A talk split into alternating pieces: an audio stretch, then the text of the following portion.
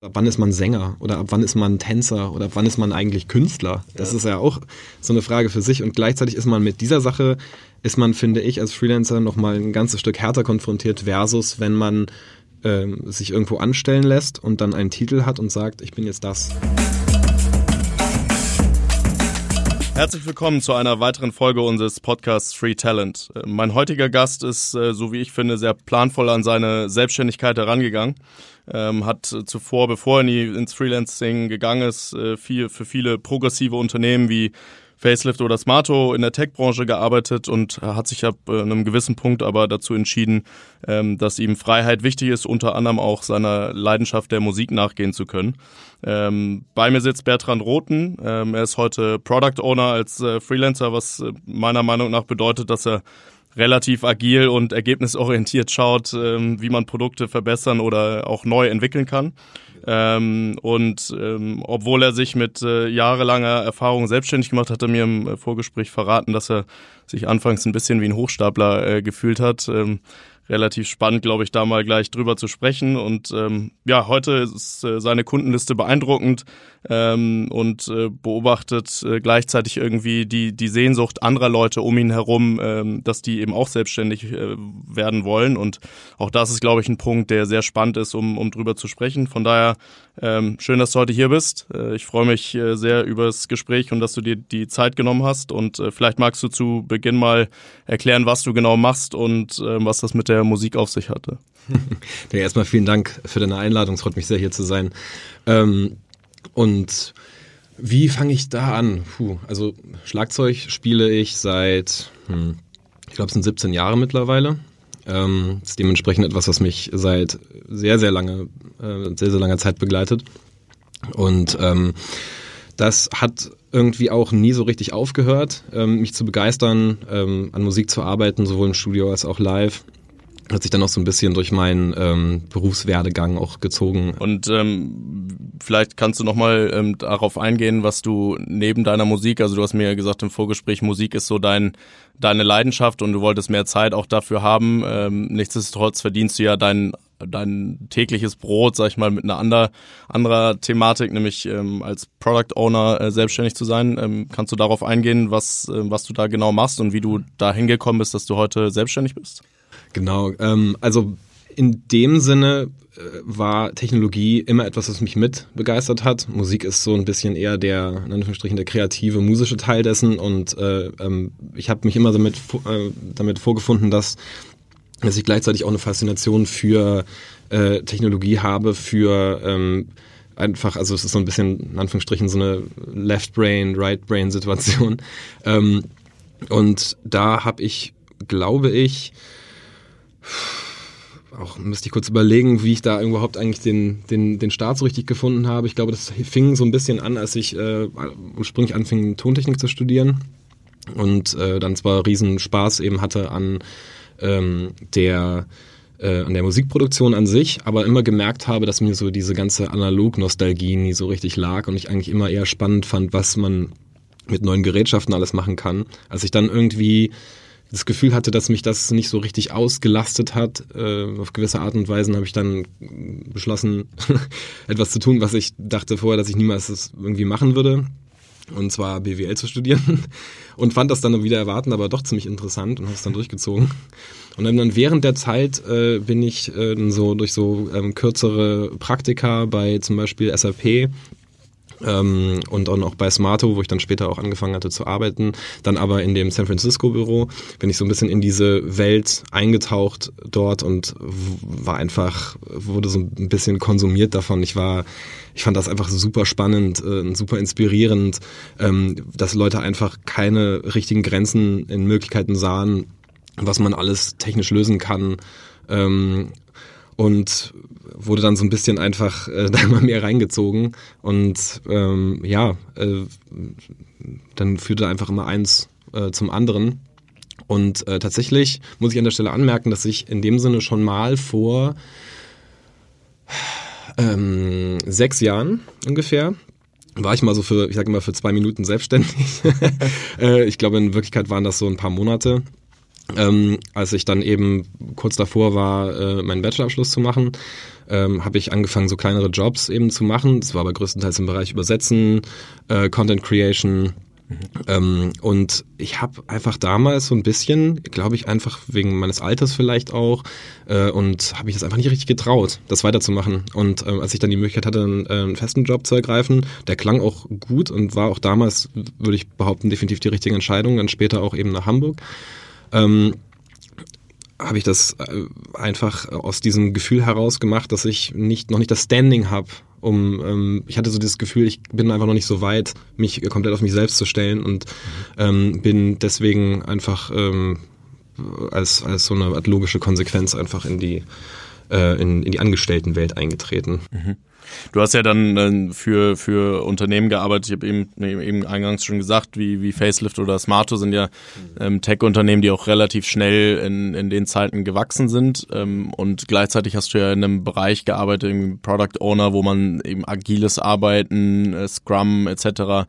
Ähm, sehr stark praktiziert. Glaubst du, dass sowohl die Art der Unternehmen, für die, für die du dich entschieden hast, als auch der Job darauf vorbereitet haben, Freelancer und Freiberufler zu werden, weil es einfach schon von der Arbeitsweise so war?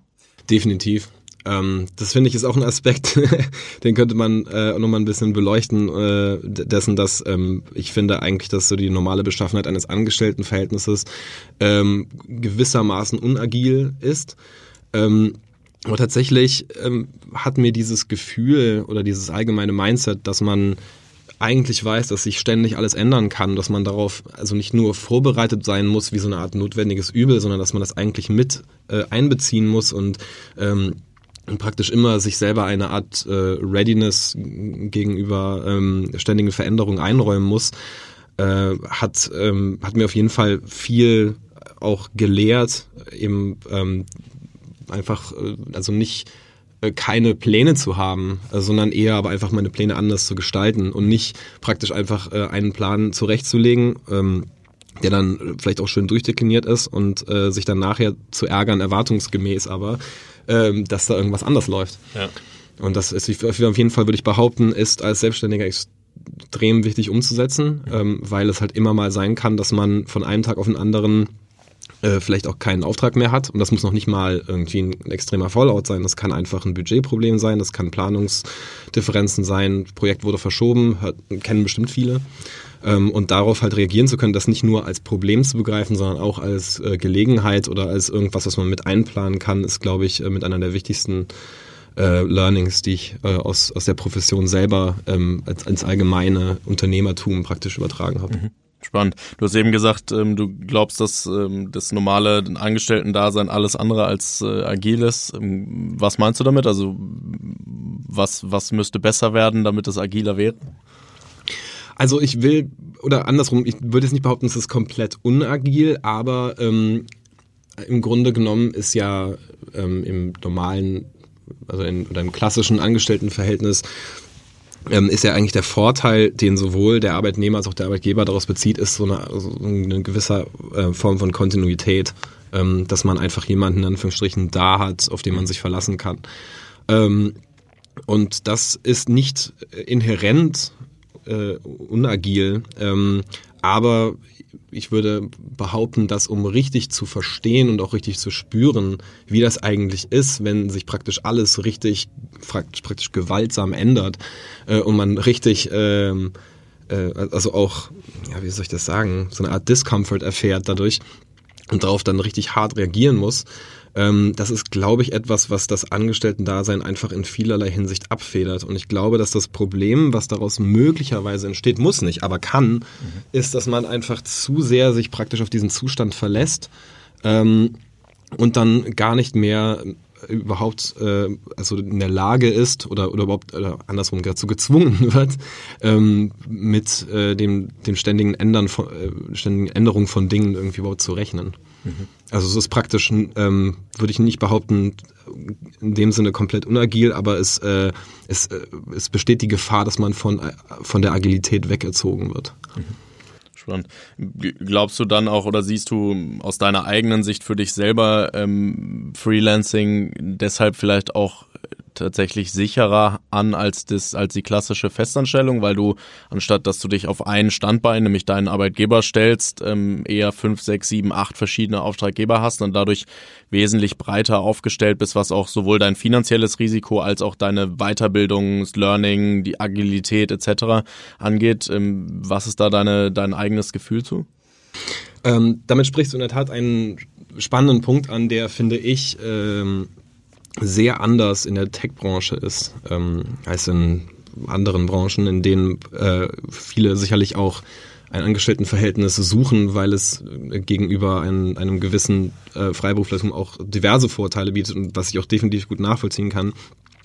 Aber gerade weil wir ja immer noch in der IT-Branche das, dieses verschobene Verhältnis haben, dass eigentlich der, äh, der Arbeitnehmer oder ähm, der einzelne Dienstleister, wenn man so möchte, ähm, gegenüber der Firma eigentlich ja, nicht jetzt unbedingt immer am längeren Hebel sitzt, aber häufig den gewissermaßen den Ton angibt, ähm, ist äh, praktisch ähm, diese Möglichkeit, dass man sich in Anführungsstrichen zu mainlined äh, aufstellt, also dass man nur von einem Kunden oder Ar Arbeitgeber abhängig ist und was ist, wenn der einen dann einfach vor die Tür setzt, ähm, die ist den meisten Leuten überhaupt nicht präsent. Also ich würde behaupten, abseits dessen, dass natürlich auch, also in einem normalen Arbeitsverhältnis, wenn man dann gekündigt wird, das definitiv nicht das Ende der Welt ist, äh, gerade in Deutschland nicht, ähm, rechnen, glaube ich, viele einfach überhaupt gar nicht damit, dass, also sie träumen noch nicht mal davon, ja. dass irgendjemand ernsthaft zu ihnen ankommen würde und ihnen kündigen würde, weil sie sich einfach denken, ich bin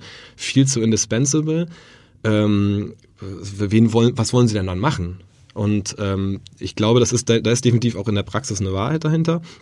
Aber gleichzeitig schafft das in dem Sinne auch so eine Art falschen äh, Sicherheitssinn, mhm. ähm, der meines Erachtens nach definitiv nicht zukunftssicher ist. Äh, also im, im Sinne von, man kann nicht darauf bauen, dass wenn man jetzt ähm, irgendwas in der Technologiebranche beherrscht und ein gute, eine gute Marktlage hat, dass das in fünf oder zehn Jahren immer noch genauso gefragt ist. Und ähm, dass definitiv in der Hinsicht ähm, sich daraus auch so ein versteckter Vorteil ergibt, dass man, wenn man sich in dem Sinne ein bisschen flexibler aufstellt und ähm, mit mehr äh, mehr Kunden arbeitet, äh, verschiedene Szenarien kennt, dass man gleichzeitig äh, einfach eine, eine höhere praktisch Lernvelocity hat mhm. ähm, und dass das natürlich einen auch im Markt attraktiver macht spannend, weil ähm, gerade so, also ich habe in den letzten Folgen auch mit dem Redakteur beispielsweise gesprochen, der hat eben gesagt, in der Verlagsbranche ist genau dieses Thema, dass ich mich lieber auf fünf, sechs ähm, äh, Unternehmen als Freelancer fokussiere, anstatt irgendwie einen Arbeitgeber zu haben. Mhm. Ähm, aber es macht natürlich total Sinn, wie du sagst, dass wenn die Marktlage so ist, dass die Talente so gefragt sind in einem gewissen Segment, dass sich das dann nochmal so ein bisschen verschiebt. Was mir dabei in den Kopf kommt, ähm, viele Freelancer oder das ist ja auch meine persönliche Meinung, sagen ja, dass so dieses äh, Thema Freelancing oder als sie Freelancer geworden sind, dass das in ihrem Umfeld nicht wirklich positiv angesehen wurde und eher gesagt wurde, hast du hast du keinen Job gefunden, ähm, ja, oder ist das für dich eine Übergangsphase, irgendwas in die Richtung? Ähm, siehst du das in der in deiner Branche, in der IT-Branche auch so, oder ist das gekoppelt an das, was du gerade gesagt hast, auch da ein bisschen anders, dass eher die Freelancer sehr hoch angesehen sind? Wie wie ist da deine Erfahrung? Also tatsächlich äh, würde ich behaupten, in den meisten Fällen wissen die meisten gar nicht so genau, was gemeint ist. Also häufig habe ich echt Fragezeichen erlebt, dass äh, Leute, also gerade natürlich vor allem im Product Owner Bereich, wo das nochmal ein Stückchen unüblicher ist äh, zu freelancen als jetzt beispielsweise im Bereich ähm, ja gut, vielleicht sowas wie Agile Coach oder Scrum Master, mhm. das ist ein bisschen üblicher. Äh, ansonsten als Entwickler natürlich zu freelancen ist vergleichsweise häufig, aber selbst ja. das ist nicht so wahnsinnig präsent. Und weil äh, viele Firmen auch nach wie vor nicht mit Freelancern arbeiten, sind diese auch einfach in Teams und in Organisationen nicht wirklich präsent, sodass äh, die meisten gar keine Erfahrungswerte haben und erstmal fragen, was ist denn das überhaupt, was machst du überhaupt, wie soll das funktionieren und wo sind denn die Unter... Also ich kriege häufig auch sehr interessierte Nachfragen und das ist auch definitiv schön, aber ich stelle tatsächlich fest, dass in den meisten Fällen eher so eine Art Unwissen herrscht. Wenn denn jemand aber Bescheid weiß, äh, dann ist das Ansehen eigentlich immer relativ hoch, würde ich mhm. behaupten. Ähm, allerdings hat sich auch, glaube ich, in den meisten ähm, Köpfen sowas etabliert, dass man, man braucht eine gewisse äh, ein gewisses Standing, eine, also einen gewissen Track Record, um überhaupt in der Lage zu sein, ähm, sich selbstständig zu machen. Äh, dem würde ich behaupten, äh, stelle ich eine gewisse Antithese, mhm. äh, weil ich jetzt nicht bei diesen üblichen 10 bis 15 Jahren äh, ähm, konkrete, ähm, also äh, spezifische Berufserfahrungen liege. Ähm, aber das ist, würde ich behaupten, dass, dass also man, man muss sich das in Anführungsstrichen verdienen, um in der IT-Branche freelancen zu dürfen, habe ich das Gefühl, kommt manchmal zurück. Also es erscheint echt nicht wie so ein Thema zu sein, was womit sich viele überhaupt beschäftigen. Mhm. Trotzdem hast du ja, als wir im Vorgespräch darüber gesprochen haben, ähm, du mir gesagt, ähm, dass du nicht einfach ins, ins kalte Wasser gesprungen bist, sondern du dich schon sehr aktiv damit auseinandergesetzt hast. Ähm, fand ich einen spannenden Ansatz, weil ich viel bisher gehört habe, dass Menschen entweder von Beginn an irgendwie ihrer Karriere Freelancer sind oder irgendwas im freien Bereich machen oder eben ähm, durch irgendeinen Zufall da reingerutscht sind. Ähm, wie kannst du mal erzählen, wie hast du dich vorbereitet? Also wann kam diese Entscheidung aktiv, okay, ich will Freelancer werden und B, was waren so die ersten Schritte, wo du gesagt hast, das und das muss ich mir selber aneignen oder das muss ich wissen vom Markt, ähm, um mich richtig äh, verkaufen zu können? Mm, also tatsächlich äh, habe ich so der letzte Schritt, so das mich tatsächlich zu trauen, ähm, das war doch relativ impulsiv, muss ich gestehen. ähm, und äh, ich würde behaupten, man kann das definitiv auch noch ein bisschen geordneter angehen als ich. Äh, aber tatsächlich habe ich davor, wie ich es halt immer mache, ähm, relativ viel Recherche betrieben, ob man das überhaupt irgendwie vermarkten kann, was ich mache, ob man das überhaupt ähm, äh, ob das das überhaupt gibt äh, und so weiter. Und ich habe natürlich am Anfang auch gewisse Hürden entdeckt, also dass es wirklich tatsächlich im Markt relativ unüblich ist. Also jetzt nicht wie zum Beispiel im Kreativbereich, wo es ja relativ etabliert ist. Mhm. Ähm, und habe mich dann natürlich auch ein bisschen damit konfrontiert, ob ich diese Risiken wirklich annehmen möchte. Äh, bin dann zum Endeffekt zum Schluss gekommen, dass, äh, dass ich das auf jeden Fall trotzdem machen möchte äh, und eher als Herausforderung sehe als das Problem. Mhm. Und was, was ich mich zuerst eigentlich gefragt habe und was ich auch zuerst gelernt habe, tatsächlich in der Hinsicht, ist, dass ähm, die Freelancing-Welt äh, in, gerade in der IT echt nochmal ein ganzes Stück anders funktioniert, als die sowohl als die Festangestelltenwelt ähm, in, innerhalb der Bereich, des Bereichs IT, aber auch ähm, im Vergleich zu anderen Branchen, wo jetzt beispielsweise eine Kreativagentur ähm, sowohl mit Festen als auch mit Freelancern in der gleichen HR-Abteilung arbeitet und die sourcen einfach ähm, aus ihrem eigenen Portfolio von Freelancern oder eben über ähm, irgendwelche Agenturen oder so, ähm, würde ich behaupten, ist in den allermeisten Firmen äh, im Tech-Bereich sind das einfach zwei komplett getrennte äh, Ressourcen. Also die HR-Leute, die arbeiten in der Regel überhaupt nicht mit Freelancern und haben damit auch keine Berührungspunkte. Das ja. heißt, wenn man die fragt, dann sagen die einfach nein. Das heißt dann nicht immer, dass das Unternehmen Unternehmen gar keinen Freelancer beschäftigt, aber dass man an der Stelle einfach einen anderen Weg gehen muss. Und ähm, natürlich hieß das für mich, dass äh, das Netzwerk, was ich mir vorher aufgebaut hatte, dass das ähm, für die konkrete Akquise nur ähm, sekundär hilfreich war und dass ich dementsprechend äh, mir in Anführungsstrichen nochmal so eine Art Parallelnetzwerk aufbauen musste an äh, Leuten, über die ich überhaupt äh, konkret zu Aufträgen komme. Mhm. Ähm, das habe ich dann einfach äh, darüber gemacht, dass ich einfach mir gedacht habe, ich ähm, gehe da jetzt einfach äh, praktisch, also was heißt aggressiv rein, aber ich ähm, bemühe mich einfach, äh, so viele Kontakte wie möglich herzustellen. Nicht also nur auf Quantität ausgelegt, sondern auch also sinnvolle, wertvolle Kontakte, aber da auf jeden Fall praktisch, also wirklich wie, na, nicht ganz wie bei Null anfangen, aber schon am Anfang zu stehen. Ähm, und dann gleichzeitig aber auch alles, was ich erfahre, nicht ähm, als Reflexion praktisch meines, meines Selbstwerts zu verstehen, sondern als Lektion und als äh, Lernmöglichkeit. Dementsprechend würde ich behaupten, ich habe dieses Jahr allein schon dadurch extrem viel gelernt und dafür bin ich auch sehr dankbar. Und natürlich habe ich jetzt on top äh, noch das Gefühl, dass ich das praktisch größtenteils selber geschaffen habe und mhm. das ist natürlich auch ähm, sehr wertvoll. Ja.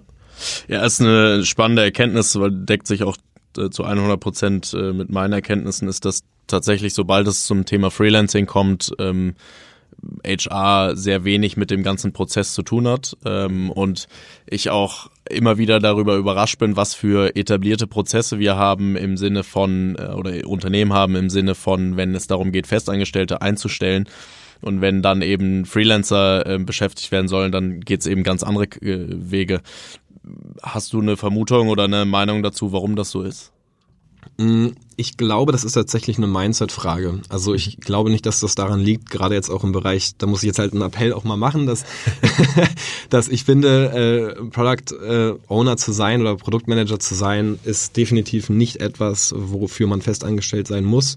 Ähm, es gibt, es gibt uns und ähm, Gleichzeitig glaube ich eher, dass es eine Art, ähm, es, ist, es tangiert auch so ein bisschen dieses, ähm, diese Mindset-Frage im Bereich äh, Remote Working, dass so dieses Verständnis, dass jemand vor Ort sein muss, ähm, das, das ist eigentlich ein Konstrukt. Ähm, das ist natürlich nicht etwas, was immer verkehrt ist und mhm. was man jetzt auf Biegen und Brechen verteufeln muss, aber man sollte zumindest sich kritisch damit auseinandersetzen, genauso wie die Frage, ähm, was ist eigentlich, was sind Vorteile, was sind Nachteile dessen, sich Freelancer reinzuholen. Und es gibt halt nicht nur die Nachteile. Ähm, und viele sind einfach, glaube ich, beschäftigen sich mit der Frage erst gar nicht. Ähm, gleichwohl bin ich der Meinung, dass sie es tun sollten, äh, weil sie so häufig ähm, schnell ähm, auch vor allem an Leute kommen und gleichzeitig auch die Möglichkeit haben, einfach viel besser zu skalieren. Gerade wenn es um Projekte geht, wenn es um explorative Projekte geht, wo man auch vielleicht ein bisschen externes Know-how brauchen kann, ähm, und da viel mehr so in, in, in praktisch in festen Abschnitten zu denken, äh, versus einfach zu sagen, wir brauchen halt jemanden da, der halt, den wir halt fragen können, der sich halt drum kümmert. Und wir wissen nicht genau um was, äh, aber irgendwas wird schon anfallen. Ja. Ähm, das ist, äh, finde ich, auch so ein bisschen diese feine Linie zwischen agil arbeiten und planlos arbeiten. ähm, und dementsprechend, ähm, ja, also äh, würde ich behaupten, ähm, ist, äh, ist das etwas, ähm, was einfach äh, mehr ähm, Consideration verdient oder mehr Aufmerksamkeit verdient bei Firmen, dass sie einfach sich dafür öffnen sollten, überhaupt drüber nachzudenken. Und ich glaube, für viele ist das eine sehr gute Option. Ähm, und vielleicht nicht unbedingt für alle und ich will auch definitiv, ich bin auch ziemlich agnostisch gegenüber der Festanstellung eigentlich. Ich finde nicht, dass das was Schlechtes ist. Mhm. Ich äh, glaube nur, dass das Verhältnis so ein bisschen in der Unwucht ist. Ja, ja definitiv. cool. Ähm, ich glaube so, wenn du jetzt, wenn du jetzt darüber sprichst, ähm, wo du gerade stehst, wie du irgendwie die letzten Jahre deiner Selbstständigkeit aufgebaut hast, ähm, klingt das alles, äh, sag ich mal, recht gefestigt und irgendwie sehr mit einem Plan ausgestattet. Trotzdem hast du mir, auch das ist mir im Vorgespräch verraten und ich habe es eingangs gesagt, äh, hast dich am Anfang so ein bisschen wie so ein Hochstapler äh, ge gefühlt. Ähm, woher kam dieses Gefühl und, und wie, also worauf war es begründet? Ich habe tatsächlich darüber jetzt in letzter Zeit, wahrscheinlich auch nur, weil ich danach geguckt habe, so, auch so ein typischer kognitiver Bias wahrscheinlich, ja. äh, dass ich, ähm, dass ich äh, viel über dieses Thema Imposter Syndrome äh, gelesen habe. Ähm, das angeblich bei Freelancern eben ganz besonders ausgeprägt ist, weil, also ich lese auch viel von ähm, gerade Freelancern zum Beispiel in den USA, die dann sagen, wenn sie anfangen, dass das eigentlich für sie eine Entscheidung ist, die sie fällen und äh, gerade vor allem bevor sie den ersten Kunden haben, ähm, und dann von Freunden oder Angehörigen gefragt werden, was sie denn eigentlich jetzt gerade so machen, dass sie dann zwar behaupten, sie freelancen und dann kommt sowas wie, aber du arbeitest doch gerade gar nicht. So, du ja. sitzt ja auch nur vor deinem Rechner und machst halt irgendwelches Zeug so. Ähm, und dass, dass dann natürlich gleichzeitig so diese Frage kommt, bin ich, bin ich, äh, bin ich halt, bin ich wirklich Freelancer oder wann bin ich eigentlich Freelancer? Reicht dafür nur, dass man praktisch die, äh, dieses, äh, diese Entscheidung für sich fällt? Ähm, oder braucht man irgendeinen Track Record. Ähm, und ich glaube, das ist in vielerlei Hinsicht, äh, geht es Menschen so, wahrscheinlich auch im Bereich äh, von Kunst und Kultur, dass ähm, wenn man beispielsweise, ab wann ist man Sänger oder ab wann ist man Tänzer oder ab wann ist man eigentlich Künstler? Das ja. ist ja auch so eine Frage für sich. Und gleichzeitig ist man mit dieser Sache, ist man, finde ich, als Freelancer nochmal ein ganzes Stück härter konfrontiert versus wenn man äh, sich irgendwo anstellen lässt und dann einen Titel hat und sagt, ich bin jetzt das. Ähm, das ist ähm, wie in vielerlei Hinsicht das, das Angestelltenverhältnis äh, etwas, was was praktisch durch ein System gelöst wird. Und was, glaube ich, ähm, viele Angestellte dementsprechend gar nicht so richtig nachvollziehen können, dass wenn man auch wenn es beispielsweise nicht so gut läuft, ähm, man nicht so erfolgreich ist, man vielleicht auch ein schlechtes Projekt, eine schlechte Projekterfahrung hinter sich hat, ähm, dass man Rückschläge hinnehmen muss, was man glaube ich immer irgendwann mal muss, ähm, dass man dann einfach sich ernsthaft ähm, vielleicht auch manchmal einfach fühlt, wie als wäre man, äh, als wäre man einfach wirklich in dem Sinne ein Hochstapler. Ja. Ähm, gab es dann so diesen, diesen einen Punkt, äh, wo du gesagt hast, jetzt, jetzt bin ich angekommen? Ich würde natürlich bei mir ganz klassisch sagen, das war ähm, ab dem Punkt, wo ich das erste Projekt äh, unterschrieben hatte. Da habe ich das Gefühl gehabt, jetzt endgültig, jetzt ist dieses Imposter-Syndrom erstmal großflächig ausgeräumt. Davor war es tatsächlich so ein bisschen, wie habe ich mich wirklich gefühlt, als würde ich eher ein Image aufrechterhalten, ähm, als dass ich das wirklich bin, wobei das ja auch Teil dessen irgendwo ist. Ja. Also man, man ist ja auch in Anführungsstrichen eine selbsterfüllende Prophezeiung. Äh, und das gehört, also ich finde, das ist aber auch, ich habe das dann auch wiederum als eine Art Lernerfahrung verstanden oder etwas, woran ich selber wachsen kann, ähm, dass ich äh, praktisch also selber ein, eine Art ähm, Erwartungshaltung vorstrecke und dieser dann auch versuche gerecht zu werden oder mich darum bemühe. Ähm, und ich würde behaupten, äh, wahrscheinlich oder ich hoffe, kommt das jetzt erstmal so nicht unbedingt wieder. Ähm, aber tatsächlich war das schon am Anfang, war das für mich auch einfach eine Übung zu sagen, wenn jetzt mich Leute gefragt haben, was machst du eigentlich so? Und ich so, ja, ich bin jetzt äh, Freelancer. Ähm, dass ich nicht dann so diesen, diesen, diesen Zusatz äh, irgendwie hatte, so, ja, aber eigentlich bin ich einfach nur zwischen zwei Stühlen. Ja. Ähm, und ja, wie, ich glaube, das wie lange war diese Phase? Also kannst du das, erinnerst du noch? Wie, wie war das eher so ein Monat oder eher sechs Monate? Na, es waren, es waren so, ich würde das jetzt mal rechnen, ich glaube, es sind so anderthalb bis zwei Monate waren das ungefähr. Mhm.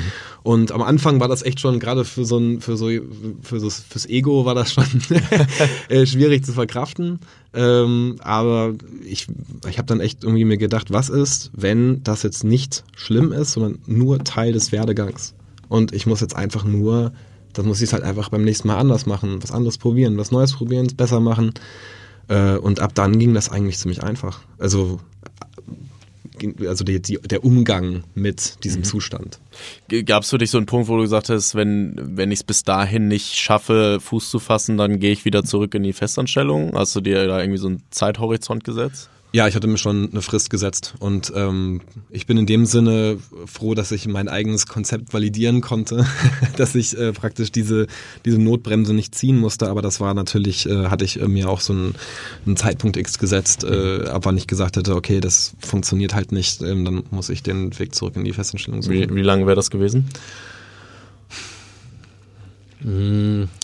Ich glaube, ich bin gerade nicht mehr ganz sicher, aber ich glaube, es war irgendwas zwischen sechs und neun Monaten, weil ich halt auch, ähm, ich habe, äh, also Teil dessen, dass ich viel vorbereitet habe, war eben auch, dass ich mit ähm, Existenzgründern äh, und Unternehmensberatern gesprochen habe und äh, viele davon haben eben gesagt, dass äh, gerade wenn man nicht in eine fertige Situation reinrutscht, ähm, sind sechs bis neun Monate Vorlauf sind eigentlich ziemlich normal. Also äh, ist es jetzt eigentlich fast unabhängig, ob man in, in, jetzt in der IT ist oder ob man äh, zum Beispiel einen eigenen Laden aufmachen möchte oder sowas.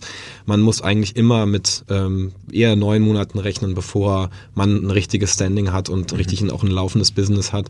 Und ähm, gerade auch, das ist natürlich ein Thema für sich, dass äh, in, also ich würde behaupten, im Bereich IT sind alle Projektverträge, die so allgemein laufen. Also jetzt vor allem, wenn es nicht nur um also nur, was heißt nur? ich meine, wenn es nicht um beispielsweise Dinge wie Coaching geht, einzelne ja. Seminare, die jetzt vielleicht äh, zwei Tage bis zwei Wochen laufen, ähm, wenn es um einen konkreten Einsatz geht, äh, dann passiert wenig unter drei Monaten.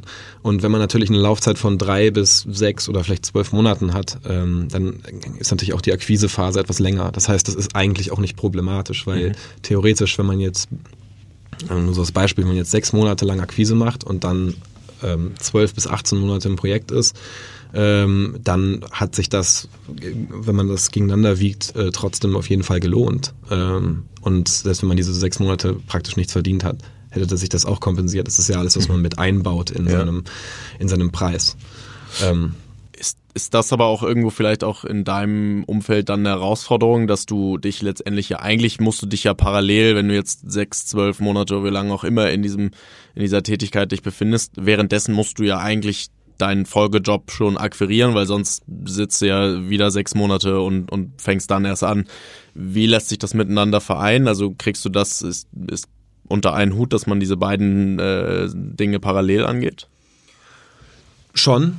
Also natürlich äh, würde ich behaupten, kann man einfach aufgrund der Zeit kann man nicht so viel Akquise betreiben, wenn man irgendwo äh, vor allem Vollzeit im Projekt ist, als mhm. äh, wenn man beispielsweise sogar gerade zwischen zwei Projekten steht und dann halt ne, natürlich äh, eine Menge Zeit hat, die man damit füllen kann. Ähm, gleichwohl ist natürlich auch die, der, der Einsatzort kann auch bestimmend sein. Also ähm, ich war jetzt zum Beispiel die letzten drei Monate in Berlin und in Berlin passiert gerade im Bezug auf äh, Networking-Veranstaltungen und ähnliches äh, und Meetups und so weiter passiert ziemlich viel. Das heißt, da war ich, hatte ich auch äh, in dem Sinne die, die glückliche Situation, dass ich da ziemlich viel mitnehmen konnte und ähm, sogar dann äh, zum Ende hin selber bei einer Veranstaltung gesprochen habe, was äh, eine super tolle Erfahrung war. Ähm, und wenn man natürlich aber jetzt irgendwo äh, jetzt nicht in Berlin ist oder in Hamburg oder vielleicht in München oder Frankfurt, ähm, in kleineren Orten, äh, wo es sicherlich auch interessante Firmen gibt und interessante Auftraggeber, dann kann man natürlich nicht, sich nicht schnell mit irgendwem auf einen Kaffee treffen nachher oder äh, mal abends irgendwie auf ein Gespräch oder so, dann geht das natürlich nicht so einfach. Ja. Ähm, und man muss meines Erachtens nach trotzdem eigentlich währenddessen versuchen, das bestmöglich aufrechtzuerhalten. Möglich ist es natürlich nicht. Äh, und notwendig ist es vielleicht auch nicht unbedingt. Ähm, aber gerade so, also wenn man merkt, okay, so das ist der letzte Monat oder so, ähm, bevor es dann wieder ne, in die heiße Phase geht, dann ähm, sollte man auf jeden Fall auch wieder ein bisschen, ein bisschen stärker rangehen, würde ich behaupten. Mhm. Okay. Ähm, wir haben ja vorhin eingangs oder eben gerade darüber gesprochen, ähm, wie, wie dann so die Anfangsphase war. Was, was ich mir spannend vorstelle, ist, ähm, wenn man irgendwie so die ersten Anfragen dann auch hat und dann irgendwie sagt, okay, jetzt kann ich meine ersten Schritte auch in die Freiberuflichkeit gehen. Wie löst man denn das Thema Honorare? Also wie bist du da rangegangen hast gesagt, äh, was, was nehme ich jetzt eigentlich, was mein Tagessatz, welchen setze ich an und gab es auch vielleicht die Situation, wo die Vorstellung deutlich unterboten oder untertroffen wurde und du dann gesagt hast, ich mach's trotzdem, um erstmal reinzukommen. Wie bist du da am Anfang rangegangen? Ähm, das ist also eine Frage, die habe ich auf jeden Fall in meinem typischen Wesen durch erstmal wahnsinnig viel Recherche gelöst. ich habe erstmal mich super doll umgehört, super umgeguckt, irgendwie, was sind marktübliche Preise, irgendwelche Studien gelesen. Mhm. Ähm, und natürlich habe ich dann erstmal verstanden, ähm, dass äh, der, das Durchschnittshonorar im Bereich IT relativ hoch ist. Und das ist natürlich auch an und für sich favorable. Ähm, aber natürlich äh, ist die Realität ein bisschen anders.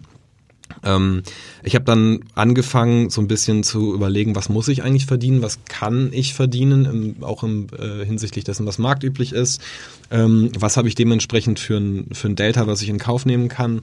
Ähm, was äh, sind eigentlich Kosten, auf die ich theoretisch verzichten kann, wie, ähm, also dann natürlich auch häufig, weil Kunden ähm, häufig auch nach All-In äh, Stunden- oder Tagessätzen fragen, also Tagessätze, die ähm, Reisekosten und andere äh, Kosten mit abbilden. Mhm. Und das heißt, da muss man auch natürlich das mit reinfaktorieren. Und für die Preisbildung habe ich dann eigentlich mir so ein paar verschiedene Preise oder auch Grenzen zurechtgelegt, äh, die ich dann eigentlich immer auch so kommuniziert habe. Ähm, ich habe auch mal vier verschiedene Ansätze probiert, entweder eine Verhandlungsbereitschaft konkret mit anzubieten in gewissen Fällen. Das war dann eher, wenn ich, wenn ich wirklich Lust hatte auf den Auftrag. Ja. Und wenn ich, wenn ich jetzt auf den Auftrag nicht so oder daran initial nicht so unbedingt interessiert war, ähm, habe ich dann auch mal probiert, einfach nur einen hohen Preis zu nennen und mhm. erstmal nichts weiter dazu zu sagen. Äh, ich habe auch da in den, in den äh, Antworten natürlich auch unterschiedliche Sachen festgestellt. Äh, da merkt man dann häufig auch die Qualität der Vermittler an, ja. Äh, wie sie darauf reagieren. Ähm, und ich würde behaupten, dass äh, wie auch, also das gilt, das ist definitiv nicht exklusiv, das gilt für alle, ist halt wirklich dieses, ähm, man muss, man hat die absolute Verpflichtung, ähm, nicht nur gegenüber sich selbst, sondern auch der Branche, sich vorher ausführlich ähm, darüber zu erkundigen, egal wie schwierig das zu ergoogeln ist oder wie man fragen muss oder so, äh, rauszufinden, was eigentlich überhaupt ein sinnvoller Stundensatz ist. Und das gerade in meinem Falle ist das nicht etwas, ähm, ich bin, also I'm not in it for the money, so ich bin nicht jemand, der dessen absolutes Ziel ist immer nur ist, maximal viel Geld rauszuholen, weil ich Geld toll finde, sondern mir geht es einfach ähm, wirklich nur um dieses äh, Thema Marktposition. Mir geht es einfach nur darum, nicht praktisch einen zu niedrigen Standard zu etablieren, äh, weil man sich übervorteilen lässt. Und mhm. das ist, äh, glaube ich, ein Problem, das betrifft alle Freelancer. Und natürlich, wenn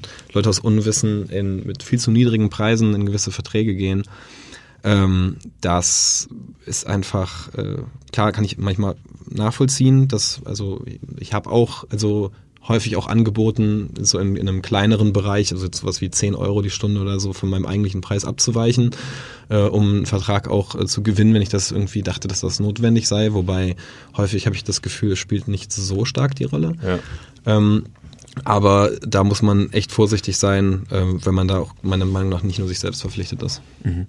Du hast eben den, den Markt angesprochen. Ähm, gerade in dem, in dem IT-Umfeld ähm, passiert ja auch relativ viel, äh, was die Gesetzeslage angeht. Also auch eben ähm, dass ja das ein oder andere Spannungsfeld da irgendwie aufgeht, weil die Politik ähm, nicht sich so wirklich mit dem Thema beschäftigt und es eher so als Randthema ähm, aktuell sieht. Ähm, wie siehst du das aus deiner Sichtweise noch vor allen Dingen, wenn du mal so in dein Umfeld guckst, ähm, sicherlich auch andere Freelancer noch in deinem Umfeld haben, wie, wie wird das so gesehen?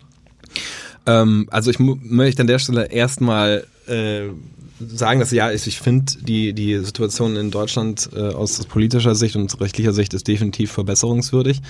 Ähm, ich mu muss aber gestehen, dass ich eigentlich versuche, möglichst positiv an die Sache ranzugehen und äh, ich habe das Gefühl, viele meckern einfach nur drüber ja. und das bringt halt echt nicht viel. Äh, und wenn man überlegt, wenn all die Energie, die in Gemecker fließt, ähm, in äh, konstruktive äh, Maßnahmen äh, kanalisieren würde, hätten wir vielleicht auch schon kein Problem mehr, wer weiß. Aber ich finde dementsprechend eher, ähm, finde ich es toll zu würdigen, ähm, die Arbeit, die äh, beispielsweise natürlich auch du unter anderem mit diesem Podcast machst. Danke. ähm, aber zum Beispiel auch vom VGSD ähm, finde ich deren äh, politische Arbeit auch extrem wichtig und ähm, finde ich toll, äh, weil das ist definitiv, ähm, also würde ich behaupten, bei den meisten echt etabliert, dass, äh, dass die ähm, die, die Gesetzeslage, die politische Lage in der Hinsicht ist ähm, etwas veraltet, etwas bearbeitungsbedürftig. Äh, und das ist so ein Thema, was natürlich auch, also jetzt gerade in der politischen Landschaft würde ich behaupten, nicht, nicht äh, also so wahnsinnig, also das sage ich jetzt selber, die nicht, also das gibt auf jeden Fall dringendere Themen ja. ähm, für Deutschland. Ähm, deswegen ähm, würde, will ich mich jetzt nicht dahinstellen und sagen, das ist das Schlimmste der Welt. Ähm, nur gleichwohl äh, gibt es definitiv meines Erachtens nach ähm, Handlungsbedarf und ich würde eher ähm, der Politik Unwissen äh, als ähm, äh, Bösartigkeit unterstellen. Und ich äh, würde auch ähm, annehmen, dass das Thema einfach schwierig ist, von außen nachzuvollziehen, dass es auch relativ neu ist.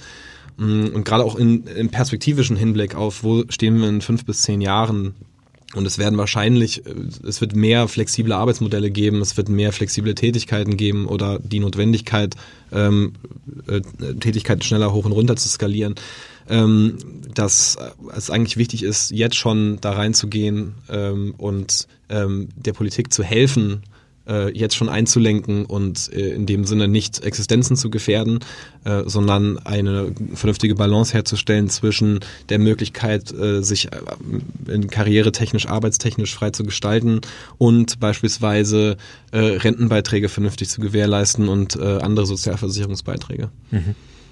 Ja, ich glaube, ich glaube, da haben wir auch im, im, Vorgespräch drüber gesprochen. Ich glaube, das ist der, der entscheidende Punkt und ich auch einer der Gründe, warum wir den Podcast machen, ist, ähm, man kann ja Dinge ändern. Ja, also ich glaube nur, dass, wie du es auch sagst, ist immer nur zu kritisieren, ist nicht wirklich hilfreich und bringt uns auch gesamtgesellschaftlich nicht so wirklich weiter, ähm, sondern müssen irgendwie schauen, dass wir Dinge verändern und äh, man kann ja trotzdem einen vernünftigen Rahmen schaffen, um das Ganze dann irgendwie so zu strukturieren, dass es nicht ähm, stark abweicht von dem, wie wir uns sonst irgendwie bewegen, aber trotzdem irgendwie ein Fortschritt ist. Also ich glaube, ähm, ab einem gewissen Punkt wird sich die Politik da auch äh, bewegen müssen, weil es einfach immer mehr Menschen gibt, die so denken und freier arbeiten wollen. Ne? Das ist das ist das ist genau der Punkt. Das ist es, ich glaube nicht, dass wir an einem Punkt sind, wo wir absolut was ändern müssen, müssen gehen wir alle vor die Hunde.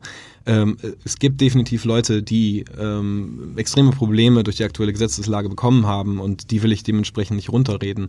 Ähm, aber dass das jetzt zu einem also zu einer Art Massenproblem geworden ist, ist, ist noch nicht der Fall, aber es bahnt sich durchaus an und ähm, genau deswegen macht es Sinn, einfach jetzt schon einzulenken ähm, und auch den Versuch zu unternehmen, äh, da konsultativ ranzugehen. Ähm, und ich bin halt echt gespannt, was sich in der nächsten Zeit tut. Ich habe das Gefühl, dass, äh, dass eine gewisse Offenheit auf jeden Fall herrscht, der Politik äh, darauf zu reagieren. Und das natürlich, äh, sowas einfach zu ändern, ist natürlich auch schon äh, relativ schwierig. Ähm, also vor allem, wenn es hin, hinsichtlich der Sicherung von, ähm, also vor allem natürlich vor Problemen, die durch Selbstständigkeit entstehen können. Mhm. Äh, also es ist so diese klassische Selbstständigkeitsarmut oder Scheinselbstständigkeit äh, in ausbeuterischem Maße. Ähm, und natürlich auch das Thema, es ist ein sensibles Thema natürlich, so das Thema Rente. Ja. Ähm, in, in dem Zusammenhang, äh, wo man natürlich, wenn man das als Abhängigkeit mit drin hat, das macht ein ganz neues Fass auf. Äh, dementsprechend habe ich da auch viel Empathie dafür, dass dieses, das nicht etwas ist, was man einfach so lösen kann. Aber gerade wenn man wie beispielsweise der VGSD da mit äh, Verbesserungsvorschlägen rangeht äh, und auch anbietet, diese ähm, weiter auszuführen, weiter auszukonzipieren, bei der Umsetzung mitzuhelfen, ähm, dann glaube ich, äh, ist das auf jeden Fall zumindest ein positiver Pfad, den man einschlägt und einer, der hoffentlich auch weitergeht. Mhm. Definitiv, ja. Ähm, lass uns mal, weil die, die, die Zeit äh, rennt, ähm, vielleicht ähm, noch mal einmal zu, zu, meinem, äh, zu meinem Intro kommen. Da hatte ich ja gesagt, dass ähm, die Musik ein großer Teil bei dir spielt und das ja auch, du hast im Vorgespräch gesagt, du bist nicht nur Freelancer des Geldes wegen, sondern auch der Freiheit wegen oder das sollte irgendwie die Hauptmotivation sein. Ähm, wie, wie, wie kamst du zu der Musik und äh, vor allen Dingen viel spannendere Frage, ähm, kommst du irgendwann an den Punkt, wo du sagst, ähm, ich habe genug Geld verdient, ich mache jetzt nur noch Musik? also zu letzterem muss ich leider sagen, ich glaube, der Punkt ist noch ein bisschen was entfernt. äh, ich glaube, ich werde auch nie irgendwie aufhören mit, mit Technologie rum zu äh, ähm, irgendwie irgendwas rum zu äh, experimentieren oder rumzuprobieren, weil ich das einfach ähm, auch spannend finde, plus natürlich diese ganze betriebswirtschaftliche Hintergrund, ähm, hat mir auch definitiv ein bisschen befördert, so dieses sich selbst das Unternehmen zu verstehen, ähm, auch das dem eine gewisse Spannung beizumessen und nicht so eine so, so, so, wie so eine Notwendigkeit oder irgendwas, was einen irgendwie nervt oder sowas. Ähm, gleichzeitig ist ja auch Musik ähm, als Business ist ja auch äh, wesentlich äh, schwieriger geworden und nicht etwas, wo man als Musiker einfach sagen kann, das machen andere. Da kümmere ich mich nicht drum. Viele Musiker müssen sich heutzutage selber managen und müssen sich selber auch als Business verstehen. Mhm. Und äh, das ist definitiv auch in der Musikbranche ein Riesenthema. Ähm, und äh, wie ich ursprünglich zur Musik gekommen bin, pff, an der Stelle müsste ich wohl ähm, müsste ich mich wohl bei meiner Mutter bedanken. die hat mich äh, ähm, im Alter von fünf Jahren vors Klavier gesetzt und dann fand ich irgendwann Klavier halt nicht mehr ganz so cool und äh, dann ist natürlich das Schlimmste passiert, was äh, sich Eltern vorstellen können. Und zwar äh, in einem Raum voller Instrumente zeigt der Sohn auf das Schlagzeug. Dann weißt du genau, dass du keine Ruhe haben wirst. Äh, dementsprechend auch Danke an sie und natürlich auch an meine ganze Familie fürs Aushalten dessen, ähm, während ich angefangen habe. Und ähm, das war einfach für mich wahrscheinlich auch gerade in diesen kritischen Jahren als, äh, als ähm, Teenager, ähm, wo man ja sich, sich in vielerlei Hinsicht haltlos fühlt und gar nicht weiß, wie man sich überhaupt verwirklichen soll, wie man sich positionieren soll und in diesem mit der Herausforderung konfrontiert ist, sich selber zu, zu definieren, ähm, hat mir das auf jeden Fall viel geholfen, auch etwas zu tun, für das ich ähm, bei vielen Leuten Anerkennung erhalte. Ähm, und ich würde behaupten, das hat einfach nie so richtig, diese, dieser Spaß daran, das zu machen, hat einfach nie so richtig aufgehört. Und deswegen bin ich jetzt immer noch dabei. Und auch halbwegs professionell, oder? Also. ja, also ähm, ich, ich versuche das immer nicht allzu sehr überzubetonen. Ähm, allerdings möchte ich mich auch äh, natürlich zum Beispiel an dieser Stelle bei meinen äh, ähm, Endorsern bedanken, die mich mit äh, äh, günstigeren Becken und Sticks versorgen. äh, und ähm, gleichzeitig habe ich beispielsweise dieses Jahr, ähm, also im letzten Jahr hat es mich nach Norwegen geführt. Und äh, dieses Jahr war ich sogar mit meiner Band in der Türkei und in Kenia. Und cool. äh, das war extrem spannend natürlich. Ja. Und auch vor allem Äh, vor allem Kenia ist in der Hinsicht ein Ort, den ich schon lange mal besuchen wollte und aber vielleicht auf eigene Faust so sich das vielleicht nicht ergeben hätte, vor allem nicht in dem Umfang, in dem wir dann dort vor Ort waren und äh, die Leute dort kennengelernt haben und die Möglichkeit hatten, ähm, einfach zu erfahren, wie die lokale Metal-Szene in Kenia tickt. ähm, und das sind einfach äh, sind so Erfahrungen, die ich einfach nicht missen wollen würde. Sehr, sehr spannend. Ähm Vielen Dank für die für die Insights, wie ich äh, oder was ich ja meinen, meinen Gästen alle äh, immer als letzte Frage stelle, ist, ähm, ob sie sich vorstellen kann, können nochmal in die Festanstellung zurückzugehen und ähm, irgendwie nochmal fest für ein Unternehmen arbeiten zu können. Und wenn ja, welches wäre wär das? Äh, wie wie sieht das bei dir aus? Ich habe äh, in der Vorahnung, dass du mir diese Frage stellen würdest, mir tatsächlich schon eine Antwort überlegt. Da bin ich jetzt gespannt.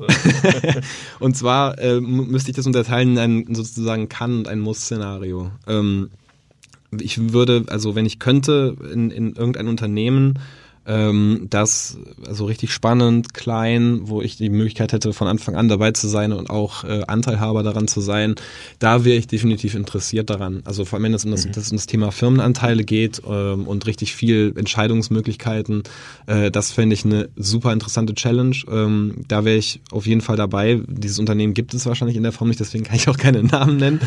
ähm, aber für so ein, äh, ich muss zugeben, für so eine, für so eine in Anführungsstrichen einfache Tätigkeit, die jetzt nicht mit mit Gesellschaftertum verknüpft ist, ähm, sehe ich aktuell gegenüber dem, was ich als Freelancer mache, eigentlich äh, keine konkrete Motivation. Ähm, dementsprechend auch das Muss-Szenario, wenn ich irgendwann an einen Punkt gerate, dass ich das, so wie ich es jetzt aktuell mache, nicht, nicht umsetzen kann oder nicht abbilden kann, ähm, würde ich natürlich jetzt auch also nicht irgendwie ähm, mir groß ein abbrechen, wenn ich jetzt dann äh, wieder dann zurück in die Festanstellung in dem Sinne gehe. Ähm, es ist tatsächlich, ich fühle das eher wie so eine Präferenz äh, als, als wie so eine, so eine absolute Grenze, aber an der Stelle ist es für mich wirklich, ähm, würde ich diese Frage also ähm, kurz mit einem Nein beantworten. ähm, Länger mit einem Jein. ja, genau, länger mit einem Nein, aber unter gewissen Bedingungen, ähm, die aber an der Stelle zum Glück oder zum oder zum Unglück oder wie auch immer man es sehen möchte, die unwahrscheinlich scheinen. Hoffentlich. Sehr cool. Ich drücke die Daumen. Äh, Besten Dank dir. Vielen Dank, dass du heute hier warst. Äh, hat viel Spaß gemacht und äh, danke für die ganzen Insights. Vielen Dank dir für die Einladung. Sehr gerne. Ciao, ciao.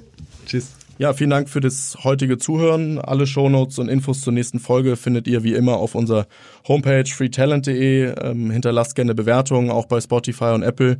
Äh, schickt uns Feedback und macht gerne auch äh, Gastvorschläge, äh, wer spannend sein könnte für den Podcast. Ähm, wir freuen uns über eure Meinungen und äh, bis zur nächsten Folge. Ciao, ciao.